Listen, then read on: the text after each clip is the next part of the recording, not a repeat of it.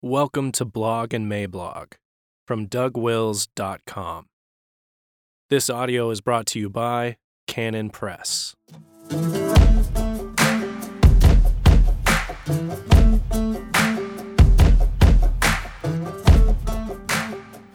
Normal Rockwell.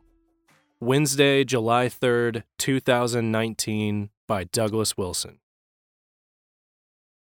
The butterfly flits on wings of gold, the June bug wings of flame.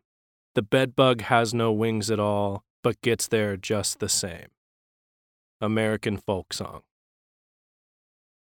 Nonsense literature has a long and storied history. I'm looking at you, Jabberwock. And then there's Edward Lear, who, had he not been a Brit, could have been a great American poet laureate. On this side of the pond, our tradition of nonsense and farce has been robust. And I mention this only because I think it is past time to say when. There is a difference between living in a world of bedrock normal and deliberately skewing some aspect of it for the sake of humor, on the one hand, and watching all the little pieces of the world float off in different directions on the other. The former is humor, the latter is a postmodern and relativistic tragedy. A talented humorist takes the normal as his gravity and then does tricks with it, the way a disciplined trapeze artist does.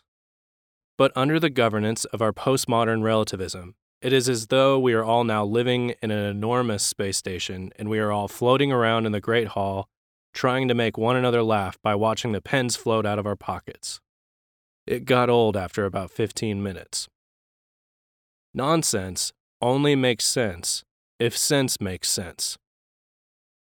The essence of humor is incongruity, and you cannot really have incongruity without congruity. And you cannot have congruity unless things go together in a particular way. And when I say something like go together in a particular way, I do not mean go together in any old way.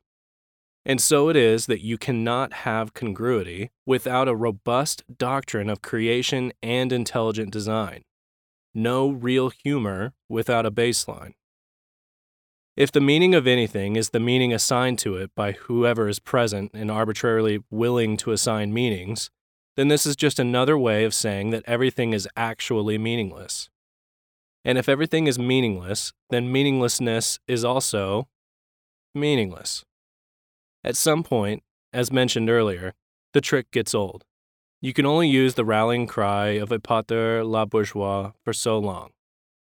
If the bourgeoisie still have functional nerve endings, if Miss Grundy still has her shocked face available, then you can do your decadent artiste thing. But our sense of the absurd has been effectively cauterized. Over the last several centuries, and I actually blame Darwin for this, we have been told so many absurd things that we don't know when to laugh or cry anymore. And now that the correspondence view of truth appears to be almost entirely abandoned, at least by the important media gatekeepers and cool kids, the absurdities are picking up speed. A white woman identifies as a black woman, a white man identifies as a white woman, a young male track athlete identifies as someone who can beat girls in a race if only he is allowed to run against them. A paint splatterer identifies as an important artist. A scatterer of notes by the fistful identifies as a musician. A brilliant evolutionary biologist identifies as a distant cousin of the tree frog.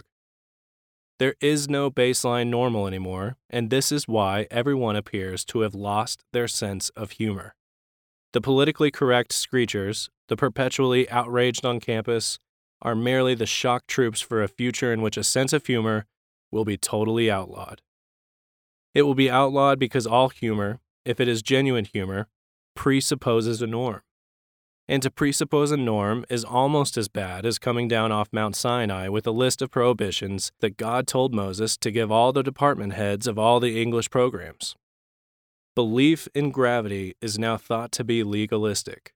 It is, our thought leaders maintain, oppressively dictatorial. The late Malcolm Muggeridge once commented that these are difficult days for a satirist to lampoon anything.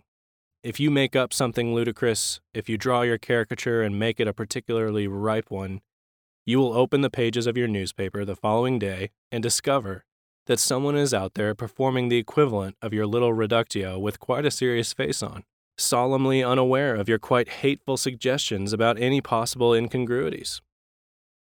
The satirist who doubles down is saying, in effect, that the presupposed norm is real. It is transcendentally grounded. It is fixed and cannot be moved. It was written in the spangled stars above us before any of us were born, and the inscription read, Thou shalt not allow trannies into the girls' restrooms. This is because the satirist is centered. He has a sense of the absurd, but he can only have a sense of the absurd if he knows and loves what plain old surdity is. You know, the normal. A red checked tablecloth, an apple pie cooling on the windowsill, a Winchester over the fireplace, mom and dad holding hands to say grace with the kids, Norman Rockwell teaching a Sunday school class. In the old days, back when the satirist and the satirized both shared a conviction that there was such a thing as normal, the duty of the satirist was to identify the ways in which the conventional mind was taking that normal for granted, and thereby misunderstanding it.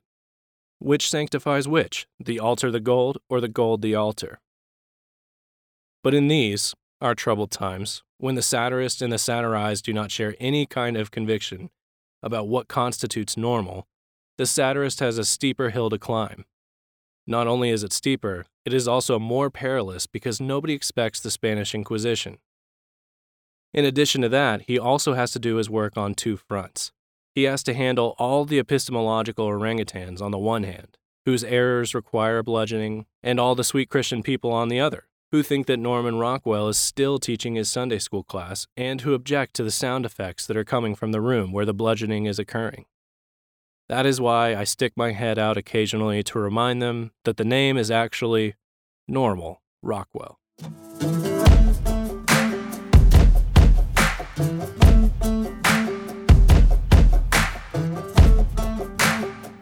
For more books and audio from Douglas Wilson, please visit us at canonpress.com.